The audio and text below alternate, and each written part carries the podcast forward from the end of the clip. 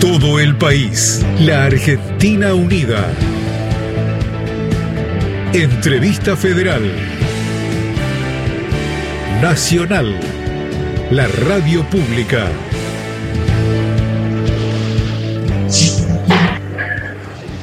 Días, oyentes de la radio pública a lo largo y a lo ancho de la República Argentina. Nos encontramos reunidos a través de una plataforma digital, periodistas de Radio Nacional en diferentes puntos de la Argentina, para llevar adelante esta entrevista federal, en este caso con el ministro de Medio Ambiente de la Nación, el señor Juan Cabandía, a quien ya le damos los buenos días y el agradecimiento por este contacto con la radio pública. Hola, ministro, ¿cómo le va? ¿Qué tal? Buenos días, ¿cómo le va? Un gusto estar con todos y todas. El placer es todo nuestro. Ya sin más vueltas vamos a Río Turbio. Allí se encuentra Piero Adolfo que tendrá a su cargo la apertura de esta charla, de este conversatorio. Piero, adelante, buenos días. Muy buenos días a todos, muy buenos días señor ministro y antes de la pregunta le quiero transmitir un saludo especial de los vecinos de la cuenca carbonífera del suroeste de Santa Cruz y muy en especial de los mineros del carbón de Río Turbio. Eh, la pregunta, recién se cumplirá dentro de poco un año del inicio de su gestión, con una pandemia que arrancó allá por los, eh, la veintena de marzo. La inquietud es después de los cuatro años de la gestión anterior, donde, por ejemplo, el manejo del fuego pasó al Ministerio de Seguridad, su antecesor se hizo famoso no por el trabajo y la gestión, sino porque se disfrazó en algún momento de arbolito, de plantita. La pregunta es cómo recibió el área que conduce en lo que respecta a recursos humanos, materiales y presupuestariamente. Bueno, eh, a ver, yo creo que nosotros siempre tenemos que tender a, mirar para, adelante y, asumir los problemas independientemente de lo que haya sucedido antes, eh, sin desconocer ni describir lo que sucedió antes. Por eso yo siempre, en casi este año de tiempo, eh, he procurado eh, pensar en, los desafíos pendientes, en los temas para asumir, en, la gestión de carácter federal, en las problemáticas existentes. Eh, y no, no he destinado casi tiempo a, describir lo que pasó. Yo creo que eso nos, nos pone en un lugar distinto a, lo que hizo la última gestión, que, estuvo los cuatro años eh, machacando sobre este, lo que había sucedido en, el periodo 2003-2015. Dicho sea de paso, lo que sucedió en el periodo 2003-2015 fue eh, un proceso de expansión económica, a veces más alto, a veces más bajo, un desendeudamiento y una presencia del Estado eh, más nítida. Pero no importa. Eh, es decir, a veces se construyen relatos tirando la pelota para el costado por la propia incapacidad de no poder resolver los temas. Yo creo que eso es lo que, es lo que caracterizó a la gestión actual del periodo 2015-2019. Eh, entonces, específicamente el Ministerio de Ambiente, fue un ministerio sin trascendencia, ¿no? Fue un área sin trascendencia, un área donde se le fueron sacando competencias, eh, un área donde se subejecutaban los presupuestos, eh, un área donde eh, los préstamos o las donaciones de, internacionales no se utilizaban, en favor de, de los que más necesitan ni en favor de nadie. Entonces, es así como recibimos el misterio. Le voy a dar un ejemplo, porque creo que los argumentos hay que sustentarlos y hay que argumentarlos. Nosotros teníamos un, un crédito del Banco Mundial, un crédito digamos, de, tasas muy laxas y, de, tasas de evoluciones realmente muy favorables. Imagínense que estamos hablando del 1,5% anual, a pagar en mucho tiempo, ¿no? Son esos famosos este, líneas de financiamiento eh, con, de componentes socioeconómicos este, que son créditos blandos, ¿no? Como se los conoce. Eh, la, la, anterior gestión de firmó una carta al Banco Mundial diciendo que no iba a necesitar 40 millones de dólares que, que tenían pendiente de ejecución para la comunidad Wichí de Salta. Eh, valga lamentablemente este, el análisis de que durante el verano último hubo siete chiquitos eh, fallecidos por, falta de acceso al agua y por falta de acceso eh, a los alimentos. Por lo tanto, nosotros hemos procurado eh, recuperar esos fondos y inmediatamente empezamos a gestionar la construcción de siete pozos de agua a 300, a 300 metros de profundidad que ya están en obra y que en algunos meses ya inauguraremos. Incluso antes de que termine el año voy a ir a Santa Victoria Este, el norte de la provincia de Salta, a relevar esas obras que, comenzamos a hacer. Ese es un ejemplo, ¿no? Pero por, por otro lado también créditos de BID, Banco Interamericano de Desarrollo, que no se usaban, eh, que estaba un crédito caído, que tuvimos que, que discutir vehementemente con el banco, por suerte tuvimos un, buen recibimiento de las autoridades del BID para restablecer ese crédito.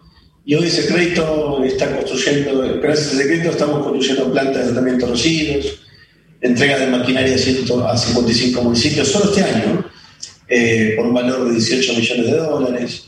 Tenemos pendiente de ejecución para todo el año comprometido, para todo el año que viene 90 millones de dólares. Estamos en pos de renovar ese crédito por 250 millones de dólares más, que van para el tratamiento de los residuos en todo el país, para sanear y eliminar los, los 5.000 basurales a cielo abierto que hay en todo el territorio. al mismo tiempo, usted sabe que eso es un generador de empleo, porque hay muchas cooperativas que con mucha dignidad, si el Estado construye sus plantas y le da los equipamientos adecuados, es una, una generadora de empleo verde, es decir, de la industria de la economía circular. Así que estamos contentos con, con ese plan y estamos con todos los motores encendidos para ejecutar ese presupuesto y favorecer a todos los municipios. De hecho, sea de paso, eh, hemos terminado una parte que quedaba en Calafate y estamos entregando equipamiento a pico truncado. Eh, y también antes de fin de año, creo que el 3-4 de diciembre voy a estar en Santa Cruz. Muchas gracias, ministro. por favor, perdón por la respuesta tan larga. Ministro Nicolás Fase de Radio Nacional Córdoba, el saludo eh, para, para, usted, agradeciéndole este contacto. Y bueno, aquí en la provincia usted ha venido eh, varias veces más de la que supongo habrá previsto cuando comenzó su gestión a causa de los incendios. Un relevamiento rápido habla de 350 mil hectáreas quemadas en nuestra provincia y eh, nos llamó este, este, mucho la atención el tema del tratamiento del cambio de uso del suelo. Aquí ya también tenemos una, una ley al respecto que prohíbe eh, el, uso del fuego para el cambio de para el cambio de uso del suelo. Con la aprobación de la ley en, el, en Cámara de Diputados o la media sanción, mejor dicho, ¿qué se aporta de nuevo para que estas prohibiciones se respeten? Bueno, eh, a nosotros nos parece sumamente importante porque va en el sentido de generar eh, presencia del Estado y propiciar cambios culturales y conciencia eh, ambiental, ambiental y productiva, porque la verdad que este, el que procura cuidar los bienes naturales no solamente está pensando en lo ambiental, sino también estar pensando en lo económico, porque si no modificamos ciertas prácticas, lo que hoy da rentabilidad, mañana va a dejar de darlo, por el agotamiento de los suelos, por el estrés hídrico, por el estrés de los suelos, por la falta de nutrientes, por la, pérdida de esos nutrientes de los suelos agotados, eh, tanto sea por la no rotación de los cultivos o por la autorización este, excesiva eh, de agroquímicos en perjuicio de esos cultivos, en beneficios momentáneos, pero si uno piensa en el mediano plazo, son perjuicios para, esas tierras cultivables y esas tierras productivas. Eh, y lo mismo con lo inmobiliario. Si uno piensa que puede arrasar con lo ambiental, eh, en pos de, una, de un proyecto inmobiliario y desmontar o, tirar abajo bosque nativo, realmente eh, eh, está perjudicando, se está perjudicando el mismo y nos está perjudicando a todos, a la sociedad. Es decir, nosotros tenemos un principio que es la vida social y un principio que es que depositamos en el Estado eh, las facultades para arbitrar sobre ciertas este, condiciones en las que vivimos. Le, damos al Estado esa responsabilidad de, este, bueno, de conducir ciertos procesos de forma participativa, con sus representantes, con la participación popular mediante el voto, con la participación popular mediante las decisiones. Pero lo que no podemos es tener al conjunto de la sociedad rehén de un pequeño sector productivo. Entonces, las normas nos van a servir de esta manera para que ese sector productivo pueda generar un mayor grado de conciencia y pensar en que lo productivo tiene que ser sostenible. Y lamentablemente hay situaciones que ya no se pueden dar, que son parte del pasado. Si, si hay sectores que piensan que se puede contar para proyectos inmobiliarios, para seguir extendiendo la frontera agropecuaria, lamentablemente este, esa situación ya no es posible porque estaríamos perjudicando grandemente las condiciones de vida. Nosotros lo que tenemos que hacer, Nicolás, es construir miles y millones de salvoconductos para el buen vivir de las próximas generaciones. Si nosotros no construimos esos salvoconductos para el buen vivir de las próximas generaciones, realmente eh, vamos a tener grandes cuestionamientos de nuestros hijos, de nuestros nietos, que nos van a preguntar qué hicieron para modificar esto. ¿Saben por qué? Porque este año tuvimos las, temperaturas más altas registradas en los últimos 50 años. Este año. Tuvimos los fuegos simultáneos más grandes registrados en, toda, en toda la historia de que se tiene, se toma registro. Tenemos un calentamiento global que ha aumentado la temperatura del planeta en 1,15 hasta el registro, pero unos dicen que eh, tranquilamente en las próximas mediciones ya puede estar en el orden del, del 1,40 o más. Eso implica desertificación de los suelos, eso implica eh, bajante histórica de los ríos, pérdidas de caudal de los ríos, eso implica eh, aumento de las zoonóticas. No nos olvidemos que nosotros tenemos una zoonótica en nuestro territorio, que es propia, es el dengue. Y esa zoonótica ha duplicado la cantidad de casos, que ya llegan a más de 65.000 durante este año, ha duplicado la relación, en relación al 2018. Bueno, eh, la pérdida de, de retroceso de los glaciares, es decir, una serie de, situaciones donde eh, nos tienen que poner nosotros en un análisis un poco más inteligente y entender que, que, esas, que la elite sin patria que habita nuestro suelo, depredadora de lo ambiental, no puede tomar las decisiones como se le encanten. Hay reglas y esas reglas nos competen a todos. Y este, tenemos que eh, digamos, poner todo de, nosotros para entender que hay cosas que ya no podemos seguir haciendo utilizando y que son prácticas viejas y que estamos en una situación compleja donde estamos muy próximos al colapso ecológico. Entonces, nadie piensa que, tenemos que vivir, algunos dirán despectivamente como hippies, digamos, respeto a, todos y a todas. Eh, no se trata de eso, se trata de que lo productivo entra en el marco de lo sostenible, porque si no, lo que hoy, lo que lo que hoy podemos producir, mañana vamos a dejar de hacerlo, justamente por el agotamiento de nuestros bienes naturales. Muchísimas gracias, ministro. Eh, Juan, buenos días. Mi nombre es Carlos Mateus, soy periodista de Radio Nacional de Santa Rosa La Pampa. Eh, usted sabe que la provincia nuestra tiene un conflicto histórico con la vecina Mendoza, por lo que acá le llamamos el robo del río Atuel.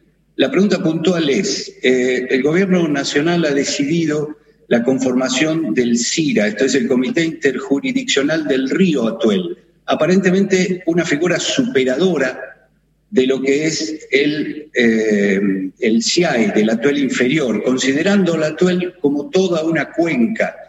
Eh, los pampeanos tenemos el problema de que Mendoza considera que el Atuel es un río mendocino.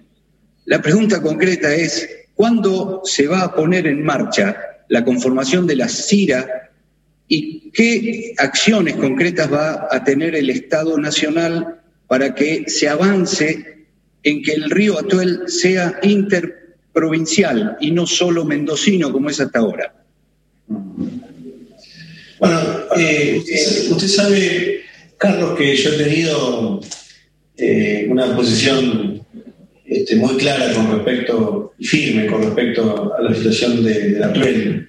Eh, yo lo he recorrido, yo he estado en el lecho seco, completamente seco, junto al gobernador.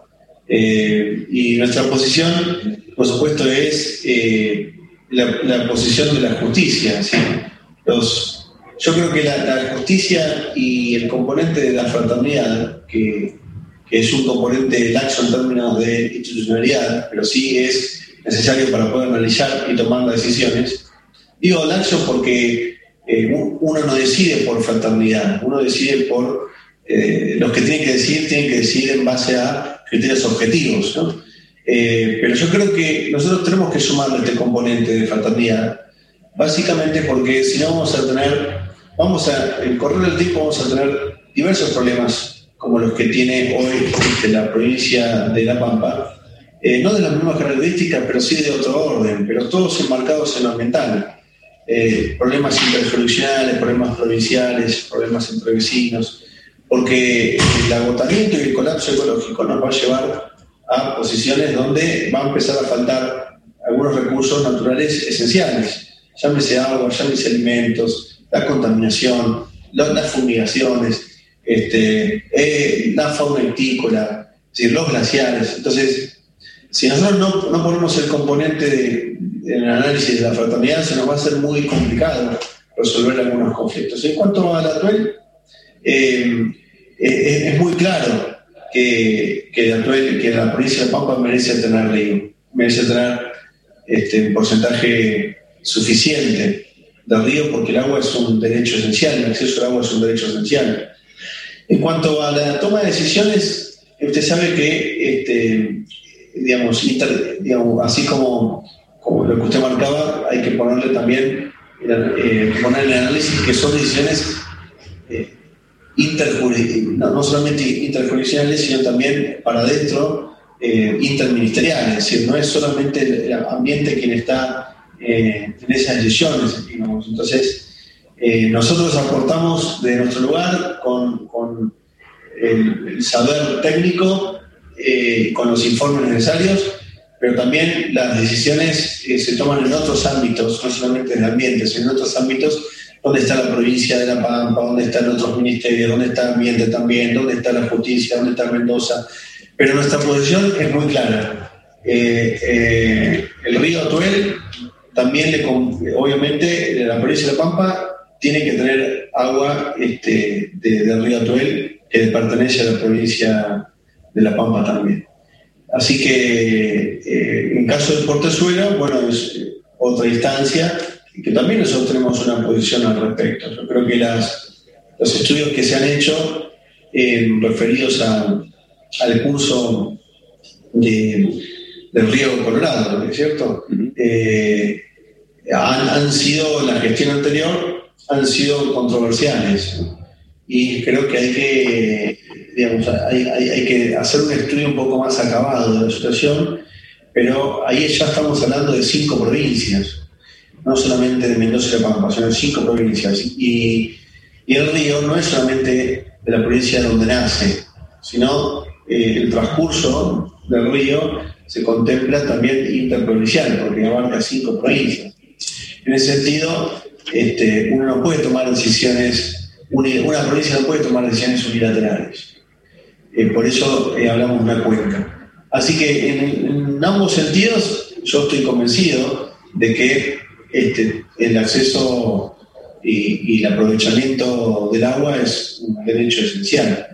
Y en este caso este, creo que hay que procurar eh, la optimización de ese recurso y este, el componente del derecho de todos los habitantes que viven alrededor de ese río y, el transcurso del río en términos geográficos.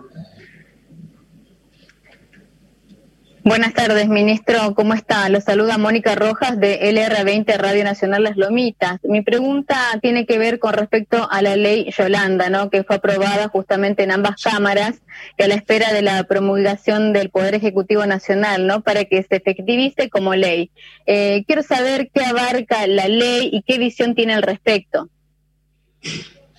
La, ley es eh, un gran salto para la discusión de este tiempo.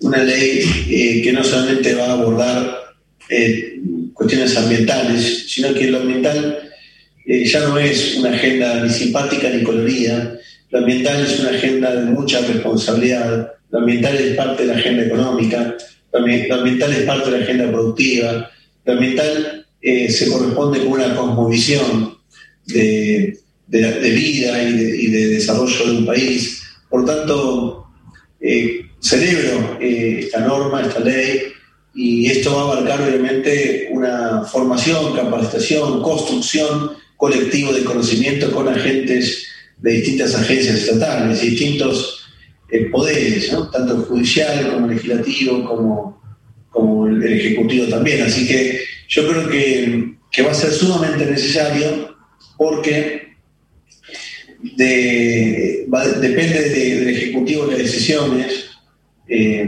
sobre todo los funcionarios con, periodos transitorios en sus funciones, como el mío, también las decisiones que se toman eh, los equipos técnicos de planta permanente del Estado, también eh, las decisiones que toman, que llevan a cabo los que están en el ámbito legislativo, tanto sea los que tienen cargos selectivos de transición eh, como las plantas permanentes que elaboran los informes para, para elaboración y construcción de leyes en, el ámbito legislativo, como también el caso de la justicia. Y ahí hago un principal hincapié. La justicia no tiene situación, una situación transicional. Son cargos vitalicios, de por vida.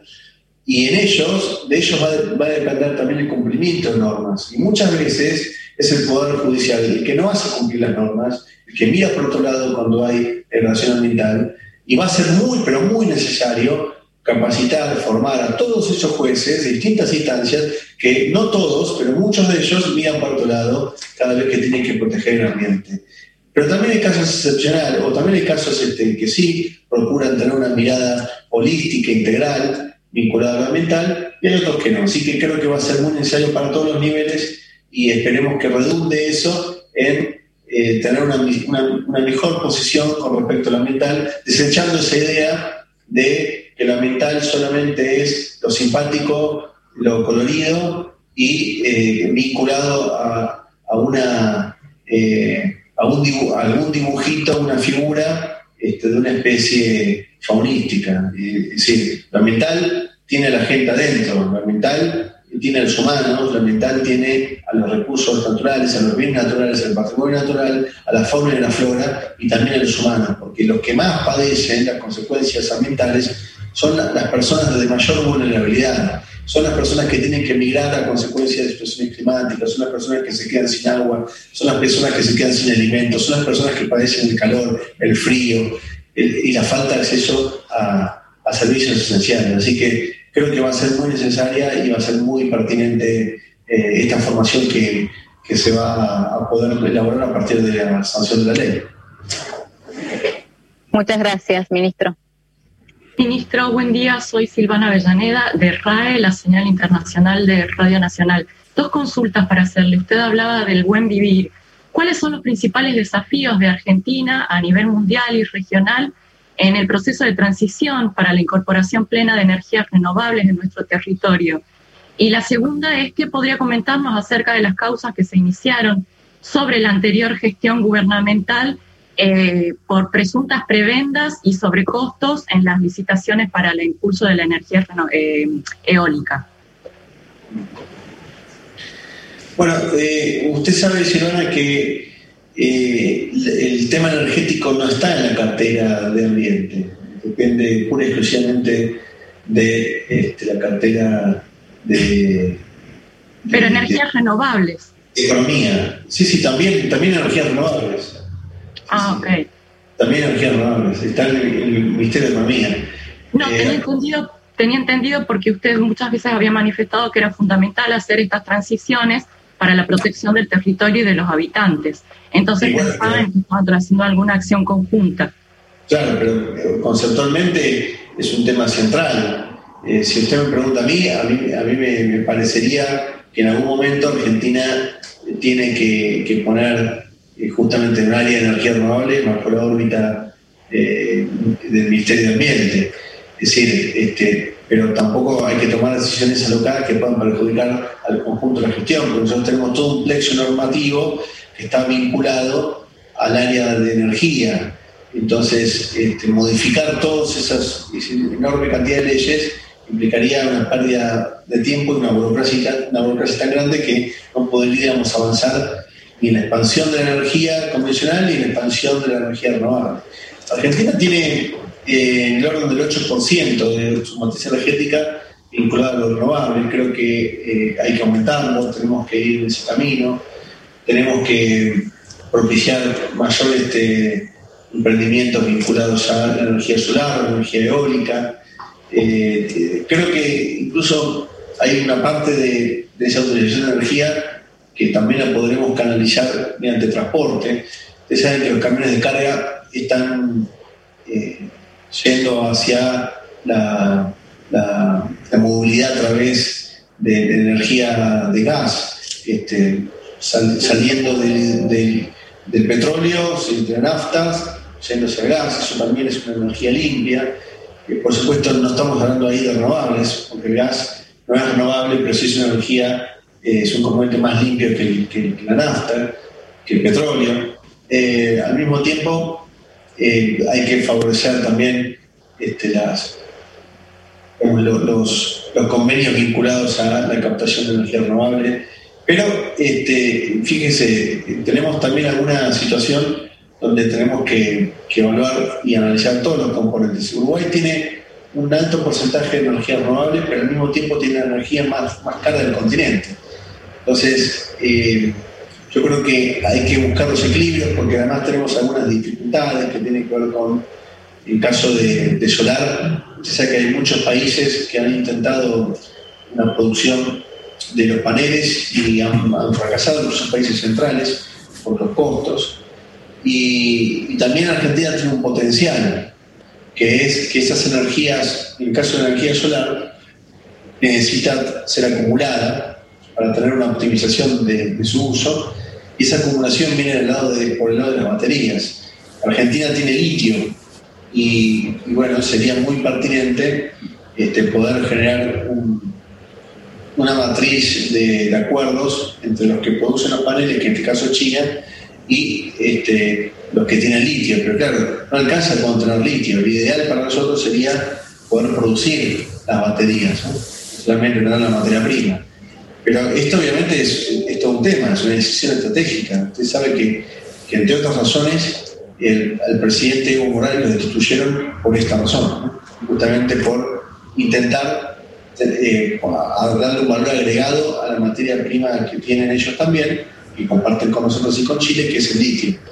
Eh, obviamente eso no explica todo lo de Morales, por supuesto, hay componentes este, diversos, pero ese fue uno incluso dicho por el propio expresidente Evo Morales. Así que, eh, bueno, ese es un, es norte que hay que, que hay que caminar, que hay que seguir avanzando, eh, aumentando la cantidad de energías renovables para eh, mejorar el porcentaje o, la cantidad de emisiones de gases de efecto invernadero, que es la medida que, que tomamos en el mundo y que lamentablemente es la que genera esas emisiones, son las que generan el calentamiento global, por esos gases retenidos en la atmósfera, en la capa atmosférica.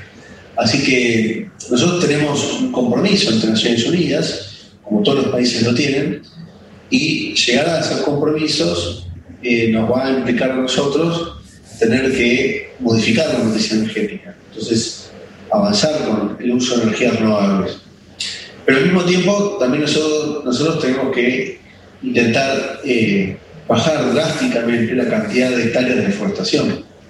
Así que ese es el otro gran desafío que tenemos, vinculado a los gases de efecto invernadero y al aporte que hace nuestro país ambientalmente, como todos los países, al aporte de la contaminación que produce el calentamiento global. Nosotros estamos en el 0,7 en el mundo en cuanto a aportes de porcentaje de los gases de efecto invernadero.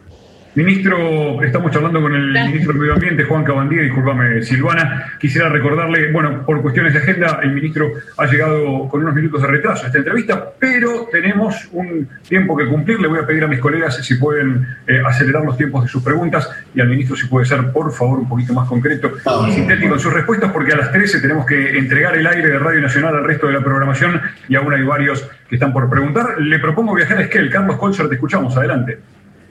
Ministro Juan Cabandier, muy buenas tardes. Eh, justamente lo decía Martín, soy Carlos Colzar de Radio Nacional Esquel.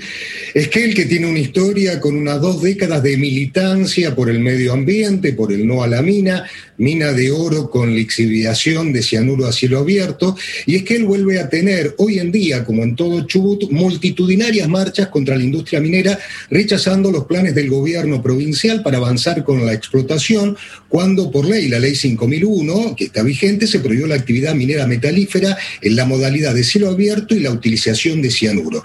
¿Cuál es su opinión como máximo responsable de medio ambiente de la nación? No, mi opinión es que si no hay licencia social no se puede hacer. Eh, al mismo tiempo, mire, fíjese, estamos hablando de nosotros del litio, es otra, otro tipo de actividad minera. Es decir, incluso nosotros ahora estamos comunicados gracias a una infraestructura tecnológica basada en minerales. Eh, y eso no significa que entonces, digamos, la minería, eh, tengamos que desechar este, la minería. Lo que yo digo es que la minería sí solo sí puede hacerse si hay licencia social. Y también, ¿qué tipo de minería? Una cosa es una minería de un tipo sin utilización, sin contaminación de, de agua, como por ejemplo es la que, la que genera cianuro, y otra cosa es la mega minería. Entonces, nosotros tenemos que buscar los equilibrios, claramente tenemos que buscar los equilibrios y entender que se puede hacer si hay licencia social. Y si no hay licencia social, no se puede hacer. Gracias, ministro. No, por favor.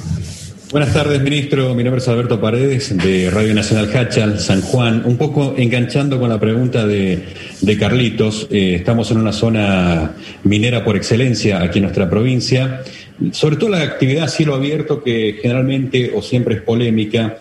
¿Cómo se trabaja para calmar, entre comillas, o qué se le puede decir a este sector denominado ambientalista que se rehúsa al desarrollo de la actividad minera, sobre todo en San Juan, teniendo en cuenta que también es una política de Estado no solo provincial, sino también nacional. Y yo creo que es un poco lo que, un poco no, es lo que decíamos recién con, con Chubut.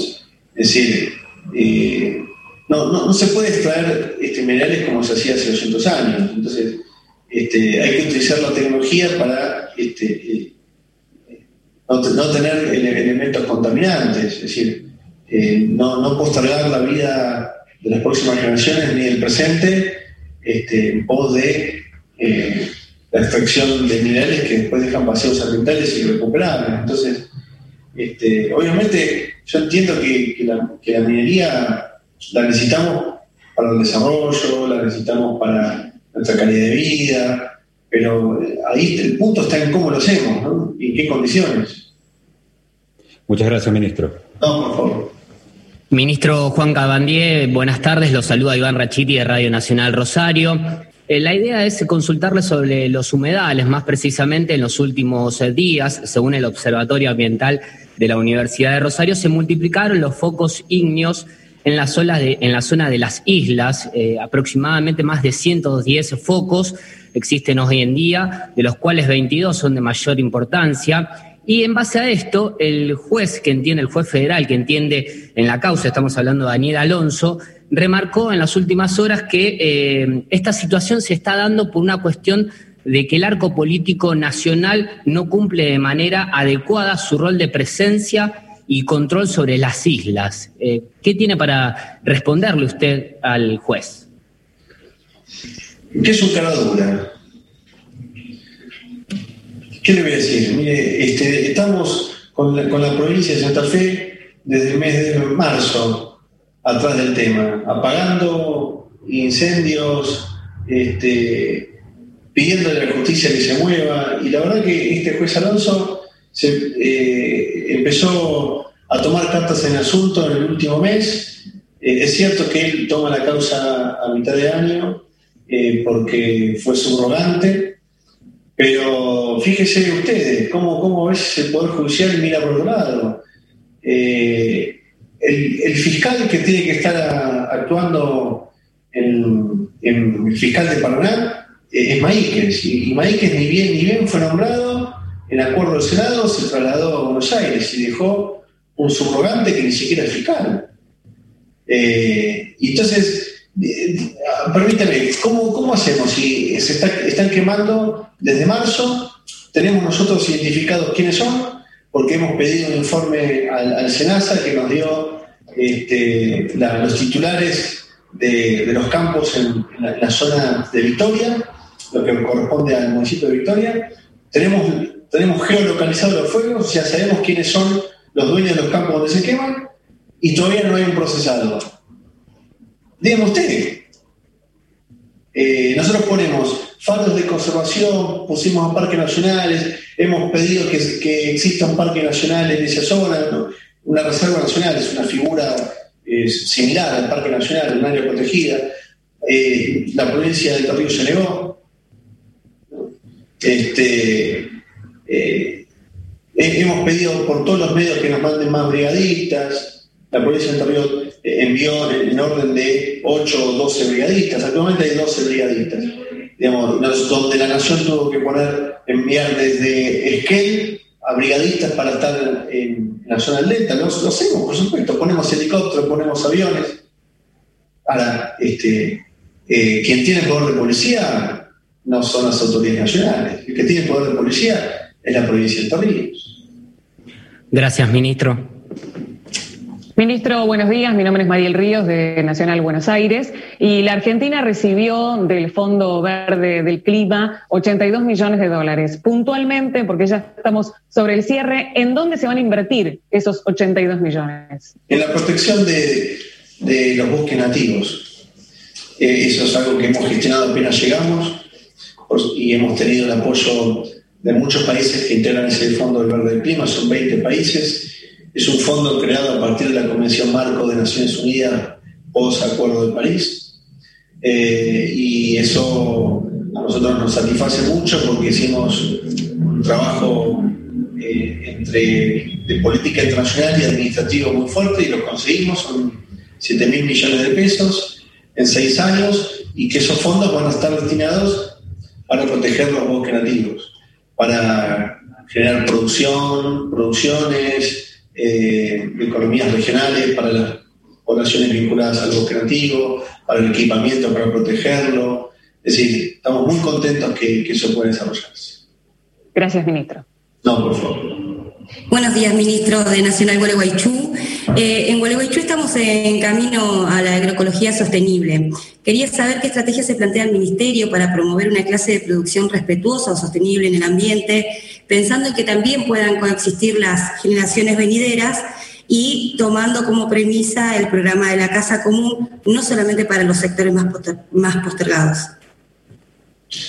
Bueno, este, la saludo a ustedes, Débora. Eh, ustedes tienen la, suerte de tener un, gran intendente con una vocación muy grande por, por la creación de los cinturones verdes. Ha sido realmente un ejemplo, Gualeguaychú en ese sentido.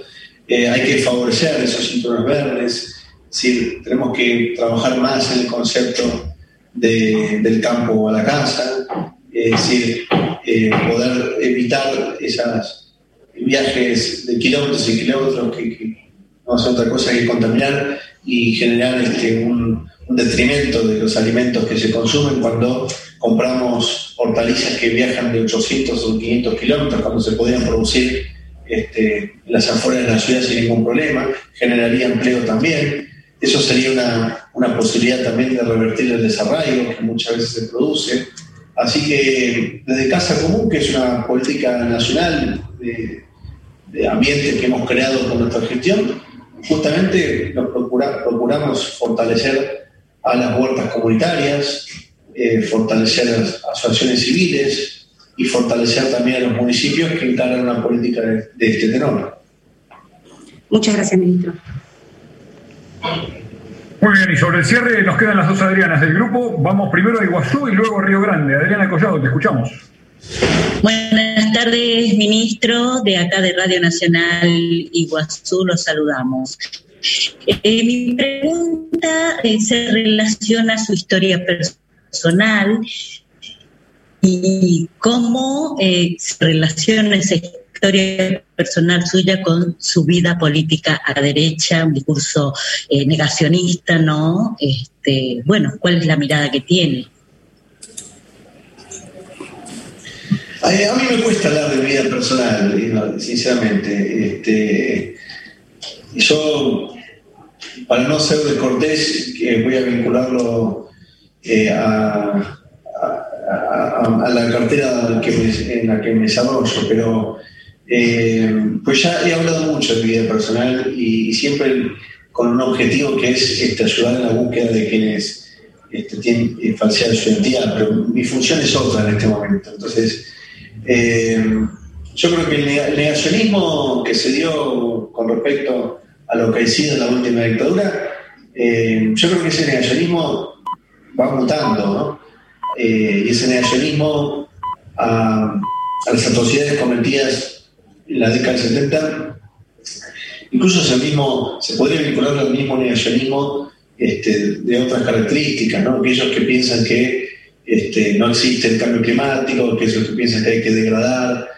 Un poco yo me refería en una de las respuestas, ¿no? esa, esa ley sin patria eh, depredadora ambiental, ¿no? que al mismo tiempo cuando uno, eh, los, los, que maltratan al ambiente también maltratan a las personas.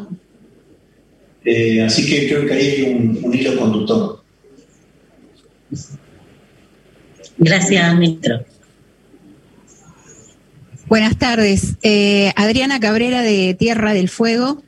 Eh, ¿Cómo le va? Eh, bueno, nuestra provincia cubierta de este, espacios turbales y sitio Ramsar, también eh, este, considerado sitio Ramsar, eh, estamos preocupados y nos interesa saber qué es lo que le falta a la ley de humedales y cuál sería el paso siguiente para que pueda ser este, tratada. Bueno, ustedes han tenido un pequeño foco iño en, eh, en la turbera hace un, un, par de días, por suerte se fue sofocado rápidamente. Eh, la verdad que la ley de humedales tiene distintas, distintos giros en las comisiones. Eh, la verdad que la ley de humedales sería importante tenerla porque este, nos ayudaría mucho a la protección eh, y a la calidad de vida de, los que vivimos en esta tierra. En esta tierra. Eh, entiendo que hay algunos avances en la discusión con respecto a la ley de humedales, están obviamente en el Congreso, por lo tanto este, no puedo darle lujos de detalle porque los eh, desconozco las últimas novedades. Estuve en el Congreso hace dos días y, lo que sé es que bueno que hay algún avance que quizás se, se, se, se, pueda, que se pueda cristalizar eh, en algún momento. Gracias. No, por favor. Juan Cabandí, ministro de Medio Ambiente, rapidito sobre el final, gracias por este contacto no. con la radio pública. Llegamos bien, nos pasamos dos minutos. Llegamos muy bien, llegamos muy bien y todos han podido este, sacar sus dudas y, y, llevar un poco la palabra del Poder Ejecutivo Nacional a cada una de las emisoras de Radio Nacional y los millones de argentinos que nos están escuchando a lo largo y dentro de todo el país. Gracias. No, por favor, gracias a usted. Hasta aquí cerramos esta entrevista federal en Buenos Aires. Horacio Bom, a quien le pedimos disculpas por haber robado un par de minutos de su programa, y en el resto de las emisoras de Radio Nacional, a cada uno de los programas que comienzan a partir de la hora 13 en la emisora pública en todo el país. Gracias a todos los compañeros que han participado. Volvemos a Control Central. Gracias, Rodolfo Flores, desde Maipú 555, y la transmisión de Radio Nacional en todo el país que continúa ahora de esta manera. Gracias. Más